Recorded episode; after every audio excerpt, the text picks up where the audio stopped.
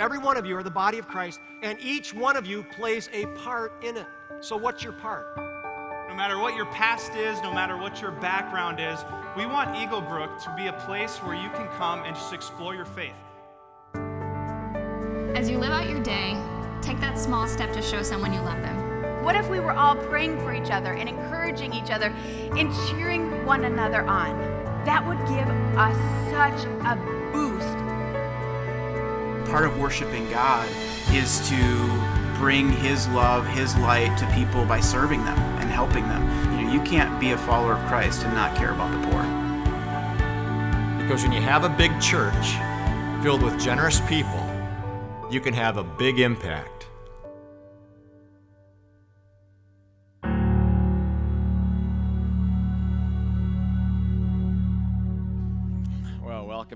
All of our campuses meeting throughout the Twin Cities today. Glad you could join us on a great day. I also want to welcome those of you who are watching online, wherever you might be around the country and world. We're always glad when you can join us as well. We consider you to be a part of our congregation, so welcome to everyone. I'm going to begin today with a question. Don't raise any hands on this, but how many of you like to be first? First in line, first to be seated, first to get a new iPhone, first to get out of the church parking lot. You know, I admit I, I like to be first, and sometimes I have an attitude about those who are ahead of me, especially those who are in first class on an airplane. I'm never in first class never even in second or third class. I'm usually in the last class in group number four or five. And I'm in the loser group, and I usually find my seat all the way in the back uh, next to the toilet. And I think about all those first classers who are in first class, and I want to be them someday, maybe. But 40 years ago, every Friday night, I was first when I suited up for our high school basketball team and waited for my name to be announced in front of a full gymnasium. I was our team's captain and starting point guard, and those were the days uh, when you know I was a little bit younger. And I loved it. I loved every, every, every part of it the lights, the applause, the national anthem.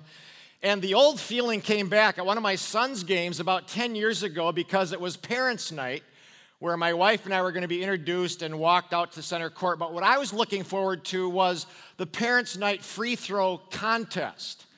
And I didn't uh, want to just compete, I wanted to win.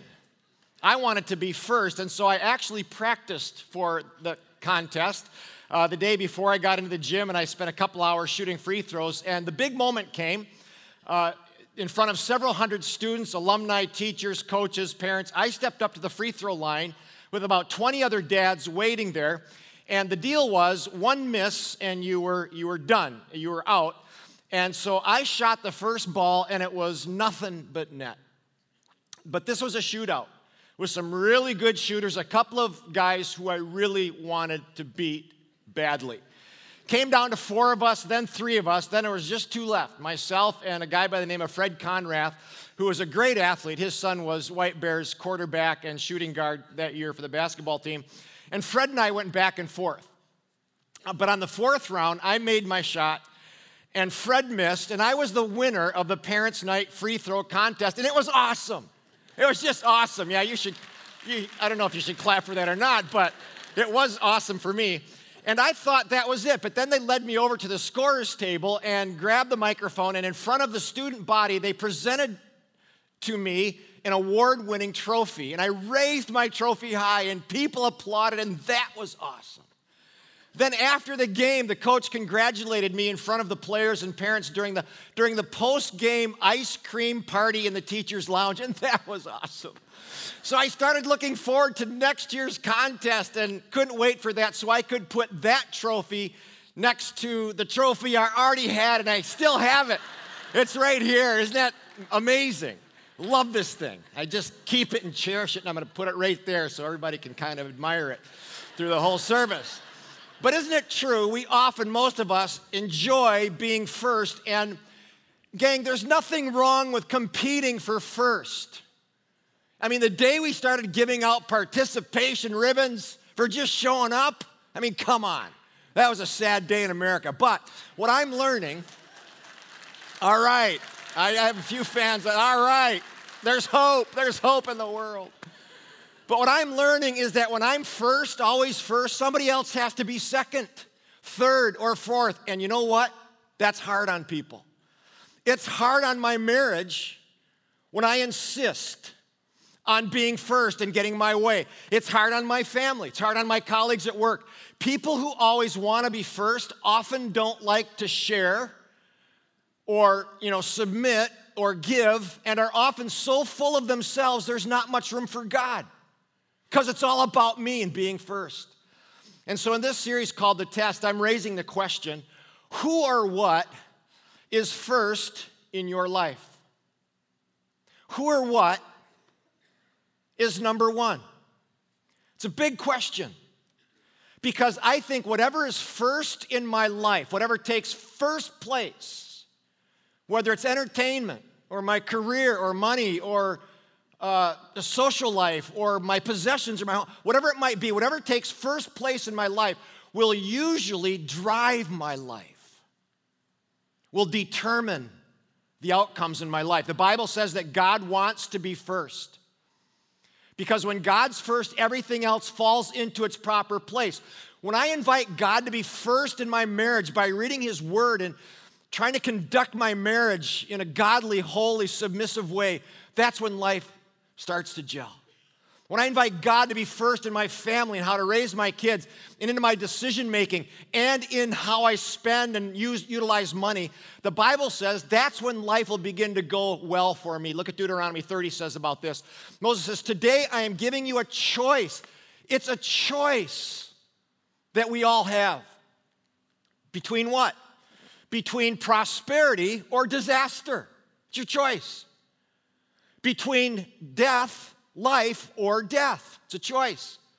How do we make this choice? Well, love the Lord your God and keep his commands. Key word if you do this, if you love the Lord your God and keep his commands, you will live. And this word is not just to be alive, it's the fullness of life.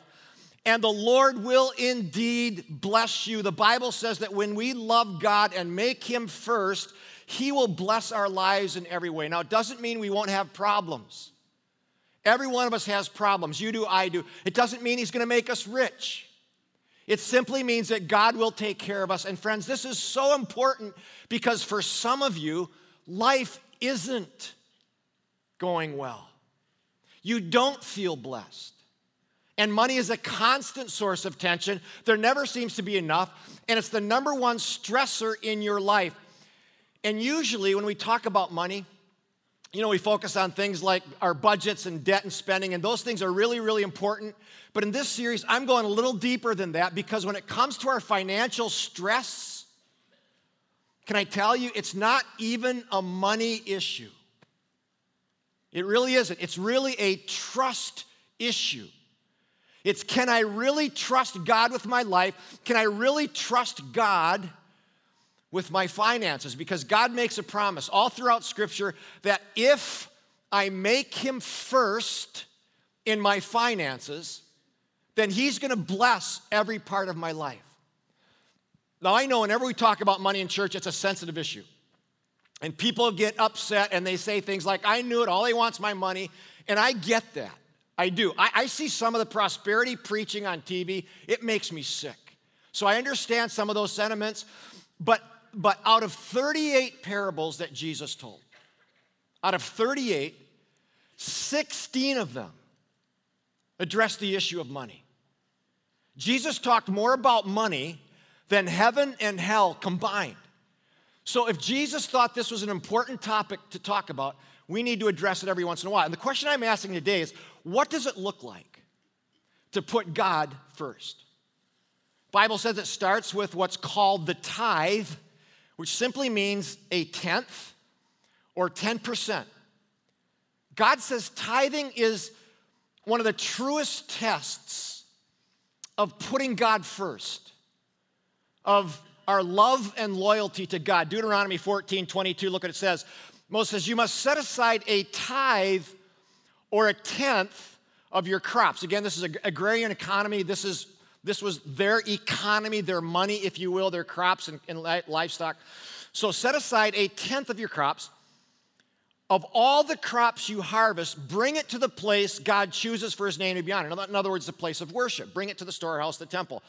This applies to your grain, your wine, your oil, the firstborn of your flocks. Again, this is all their economy. Now look at this statement. The purpose of tithing is to teach you to always keep God first. The purpose of tithing is to always keep God first.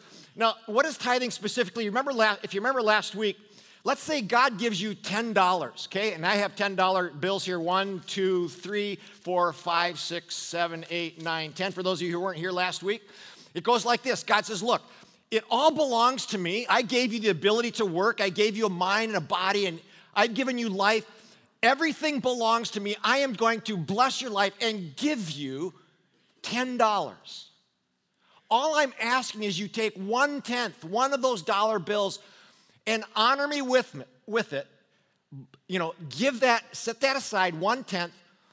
Make sure you put me first, and you can do whatever you want with the other nine, whatever you want to do. In fact, if you do this, God says, I will so bless the other 90% that you won't have room for it in your life. So that's what God says about tithing. He says the purpose of tithing is always to keep God first. Now, why does God say that? Because, friends, money is God's main competition for our hearts. It's the main competition. Jesus said, Where your money is, that's where your heart is. Money is God's main competition for our hearts. He says, That's why, keep me first with this. Jesus said it this way in Matthew 7 Nobody can serve two masters. Either you'll hate the one and love the other, or you'll be devoted to the one and despise the other. You cannot, you cannot serve or love both God and money. It's got to be one or the other. Can't, you can't, it can't be done, Jesus said. And so, what's first in your life? Is money first or is God first? You know, if money is in first place for you, how do you how do you feel about that? Well, how's that working in your marriage? Or with your kids, or deep down in your soul? If money is more important to you than God, is that something that you think God is going to honor and bless in your life? God says, look, the purpose of tithing, of giving back the first tenth of all you earn, is to always keep me first. And when God is first, friends, everything else, I'm telling you, everything else falls into place. Now, whenever I talk about tithing, people look at me like I have two heads because it's, it's so counter everything that we're taught and told in culture. Culture says you should keep everything that you have. You should try to accumulate more and more of what you have. Keep it for yourself. But the Bible says just the opposite. Malachi 3 says, Bring the full tenth into the storehouse, place of worship. God says, Then when you have applied this step of trust, then I will open the windows of heaven and just pour out so much blessing. Uh, you don't have room for it. Proverbs 3 says, Honor the Lord with your wealth first, then, then your barns, your life will be filled to overflowing. Friends, there is a God factor associated with tithing that some people don't take into account. The Bible says that when people entrust Him with the first 10% of all they earn, God then blesses them back in unexplainable ways. But I'm telling you, it comes down to this little word called trust. Do I really trust and believe what God says in the Bible is true? And do I believe it enough to actually do it? Let's say you have two Christ followers, they love God equally, but one of them trusts God with tithing, the other doesn't. The low trust person says something like this I've got to get from A to B in my life financially, and it's going to take 100% of all I earn to get from A to B in my life financially. So I am not going to tithe because I need 100%. Okay, that's the low trust person. The high trust or the full trust Christian says, look, I'm actually going to believe. I'm going to trust what God says in His Word that if I set aside 10% and honor Him with that, that He's going to then with 90%, take me from A to B on 90%. And then, as my reward, God is going to, in an unexplainable way, bless my life, and He's going to take me from B to C in unexplainable, supernatural blessings and favor in my life. I'm going to honor God, I'm going to trust Him, and He is going to take me, my life, from B to I'm telling you, every single Christian I've ever known who's honored God with the tithe has told me B to C stories where God has shown up and put incredible favor on their life favor on their kids, on their marriage, on their work, answered prayer, new opportunities. Now, what's humorous about this whole deal is both these Christians think the other one's completely nuts. Okay, the low trust Christian looks at the full trust Christian and says, Are you kidding me? You're gonna get from A to B on 90%, you're an idiot this low trust Christian says about this high trust Christian. But the full trust guy looks at the low trust guy and says, in a little nicer tone, No, you're the idiot. Because all you're ever going to experience is A to B. You're going to totally miss out on God's favor and God's amazing blessing in your life. You will never experience the fullness of God's supernatural uh, uh, activity and they both keep thinking the other's an idiot. And what I want to ask all of you today is what kind of idiot do you want to be? Seriously. I'll just say it. I, I, I, want to be the full trust idiot. Frankly, I've been that kind of idiot all my life. Since I was a little kid on my paper out, age nine, giving 10% right back to God. I could keep you here for hours telling you B to C stories in my my entire life has been a B to C story and I would never do it any other way. Honestly, even if blessings were not promised by giving 10%, I would do it anyway simply because God asks me to.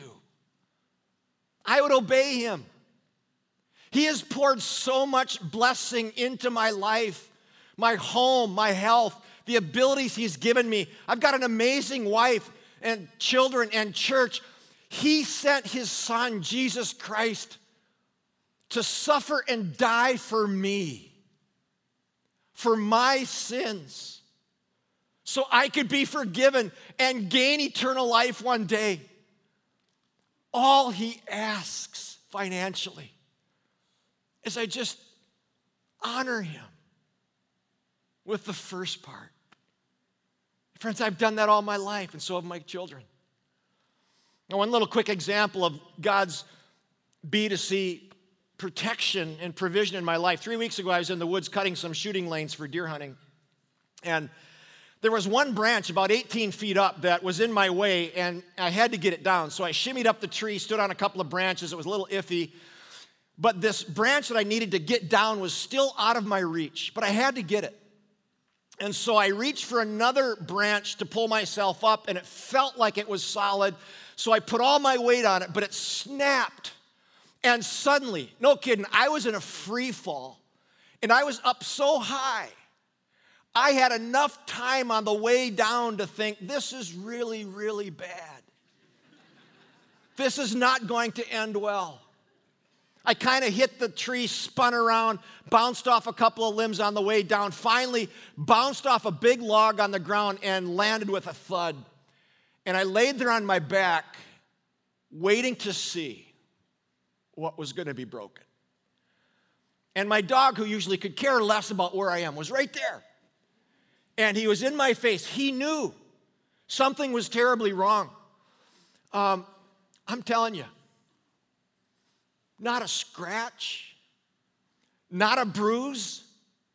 I mean, nothing. I could have hit my head, broken my back, nothing. Now, maybe it's luck. That's fine.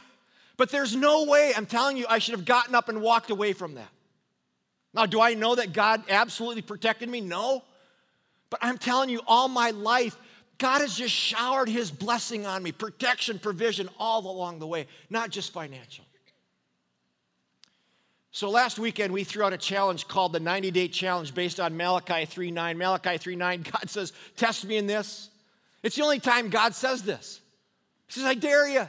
Test me and see if I won't bless you so much.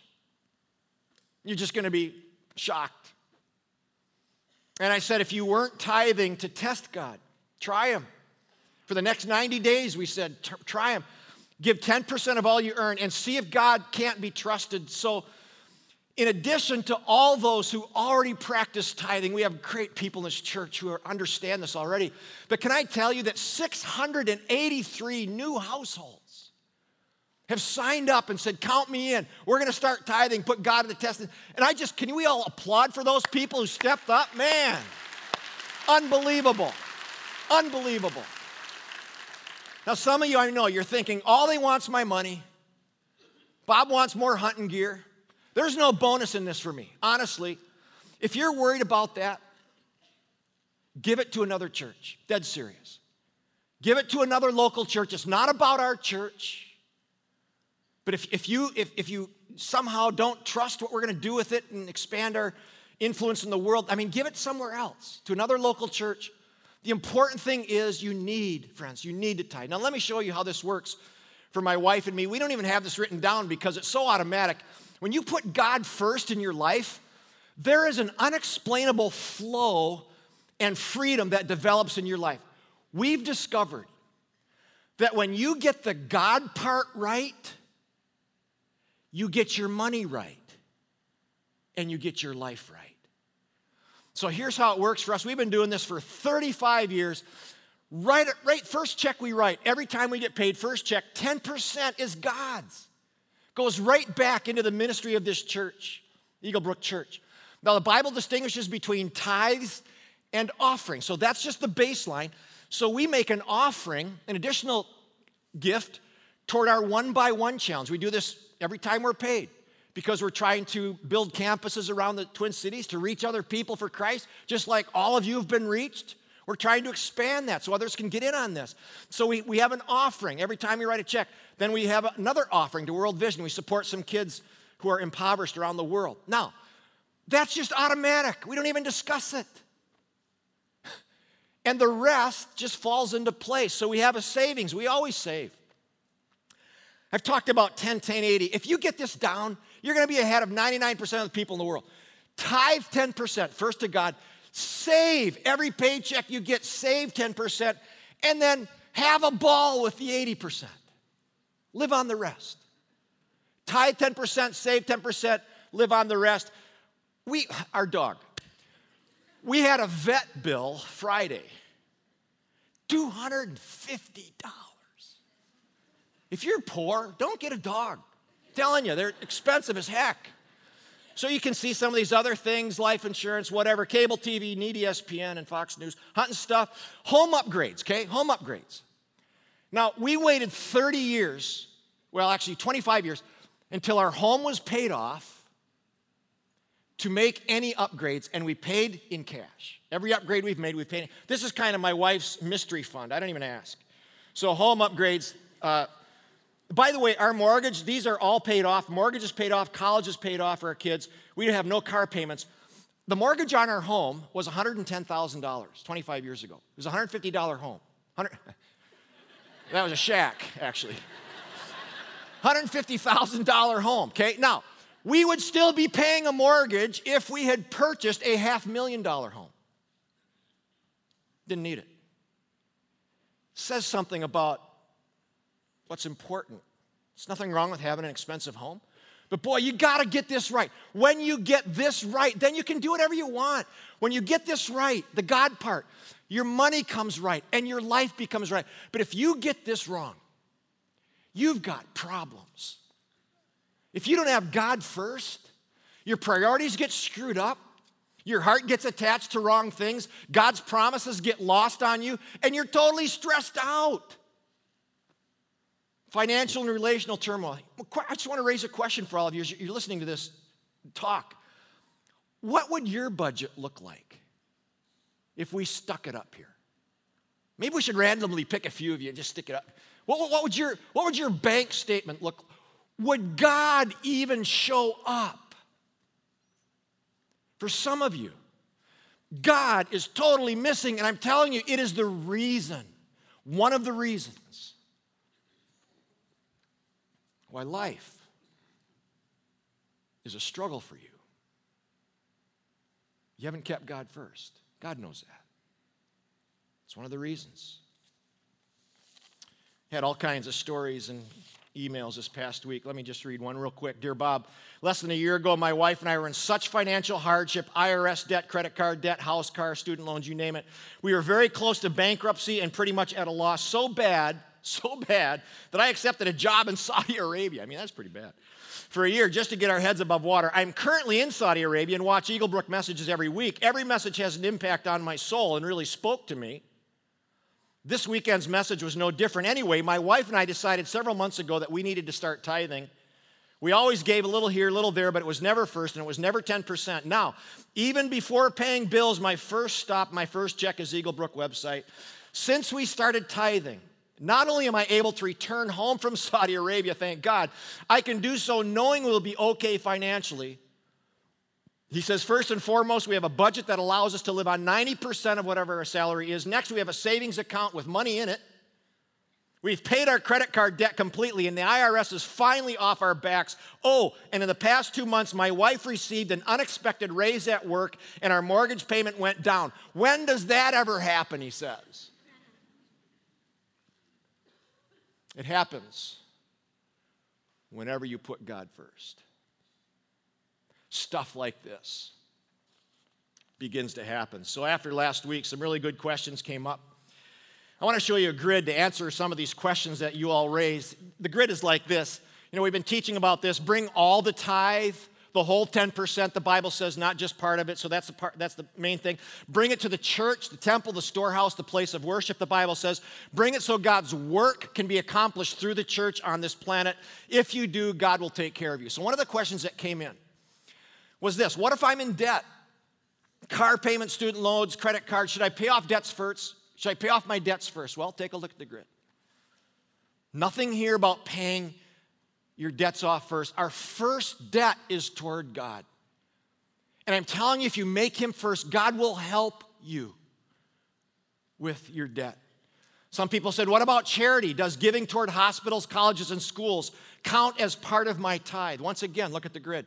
Bring all the tithe, the whole 10%, into the church. Nothing here about hospitals, schools, or whatever. Okay? Make God first. That comes after. Charity comes after that. Third, can I start with 1%, 2%, and work my way up? Real popular question. Again, the Bible says bring all the tithe, which is 10%. Nothing about, you know, this gradual. Here's a question that we get all the time Should I tithe on my gross or my net? Well, here's the deal on that. I think you could probably do either, but you know what? The government takes their first cut. Who is more deserving, the government or God? That's an easy one.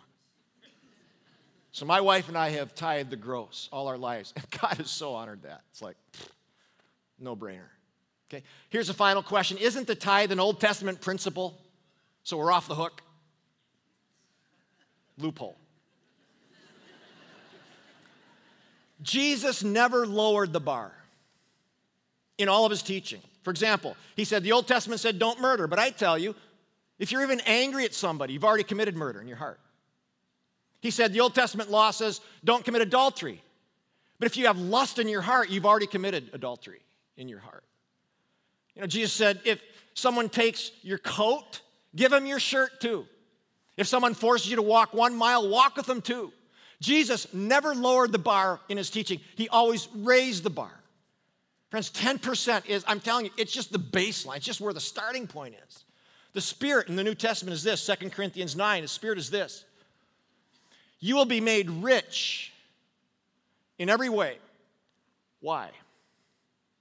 So that you can be generous. Here's the key phrase on every occasion, every occasion, every time A couple weeks ago, my son, daughter in law, and I were finishing a round of golf, and standing near the bag room was a young high school kid. He was all alone, Sunday evening, wiping off the golf clubs as members finished their rounds. And he'd been there since 10 o'clock in the morning. I asked him, it was 5.30 now. And my son was a bagroom guy years ago, and it's a thankless job. Minimum wage, you get a couple bucks here and there, tip. But every once in a while, at the end of the day, a member would give David a $5 tip or a $10 tip, and it made his whole day. He came home just, just happy and stoked. It was a great day. So a couple of weeks ago, we finished our round, and I usually give the bag guy a couple of bucks just to avoid the appearance of being cheap. But it's also very easy to avoid the bag guy altogether. Just go to your car, get your clubs away. You know, I don't need anybody to clean my clubs anyway. But as I walked toward this, this young kid, I thought I'll give him a couple bucks. So I opened my wallet, and all I had was three 20s and a one. Dilemma. You can't give the kid a one. I mean, that'd be an insult. But you certainly can't give him a 20. So I put my wallet back and I thought, I'll just forget about it this time. As I was walking toward this kid, something inside, I think it's God's Holy Spirit, which is the annoying thing about being a Christian. Sometimes God's Spirit will say something to you and you don't want to do it. Just nudging me inside saying, Give the kid one of your 20s. I thought, you, no way. I do not want to give one of my 20s. I mean, you know, violate Bagram pro- protocol. It's way too much. And Holy Spirit didn't care about Bagram protocol. I resisted. Again, give them one of your 20s. And then 2 Corinthians 9 hit me. You'll be made rich. Bob, how rich are you? How blessed. These 15 year old kids working all Sunday afternoon. So that it's not my tithe, it's just being generous. I mean, if you could have seen, if you could have seen the look on that kid's face when I gave him a 20, it was worth a 100 bucks.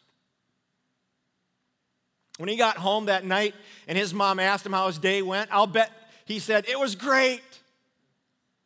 Some really cool, awesome, rich guy gave me a 20 and it made my whole day. You think God sees that?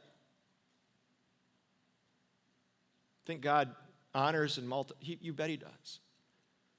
There's joy in being generous, friends. But it starts, I'm telling you, it starts with keeping God first. Just try it if you don't. So that's it. God says, Test me in this. I will pour into your life so much blessing you won't have room for it. Try me, prove, let me prove it to you. 683 new households of I'm praying for two to 300 more. And I believe this so much that I skipped deer hunting last weekend and this weekend so I could be here to tell all of you about it. Just so you know, I'm never doing that again. I'm not. So forget about it. But remember, this really isn't about money. It isn't. It really does come down to do I really, really trust what God tells me to do? Am I going to trust? So if you were deer hunting last weekend, sign up Get on our website. If you don't know how to do that, ask a 12 year old. He'll show you, or she'll show you how to do that. and uh, send me your hunting pictures because that's all I got going for me these days. Anyway, hey, next week we're going con- we're going to conclude this series. We're going to make a shift from tithing to being a part of something enormous. This church is part of something around the world that's unbelievable. And you're going to want to be here. It's going to be a fantastic weekend. Did you, enjoy, did you enjoy today? Good day, wasn't it? Let's all stand for closing prayer. Be on our way.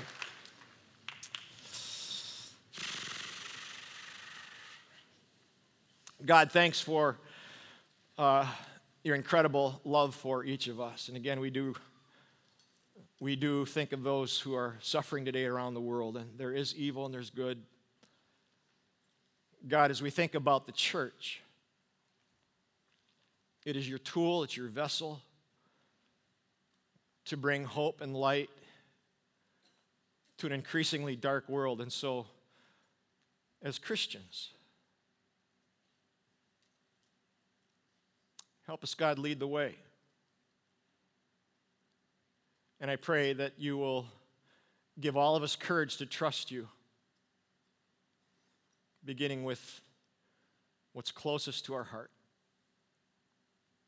God, thank you for all those who get it and are generous already.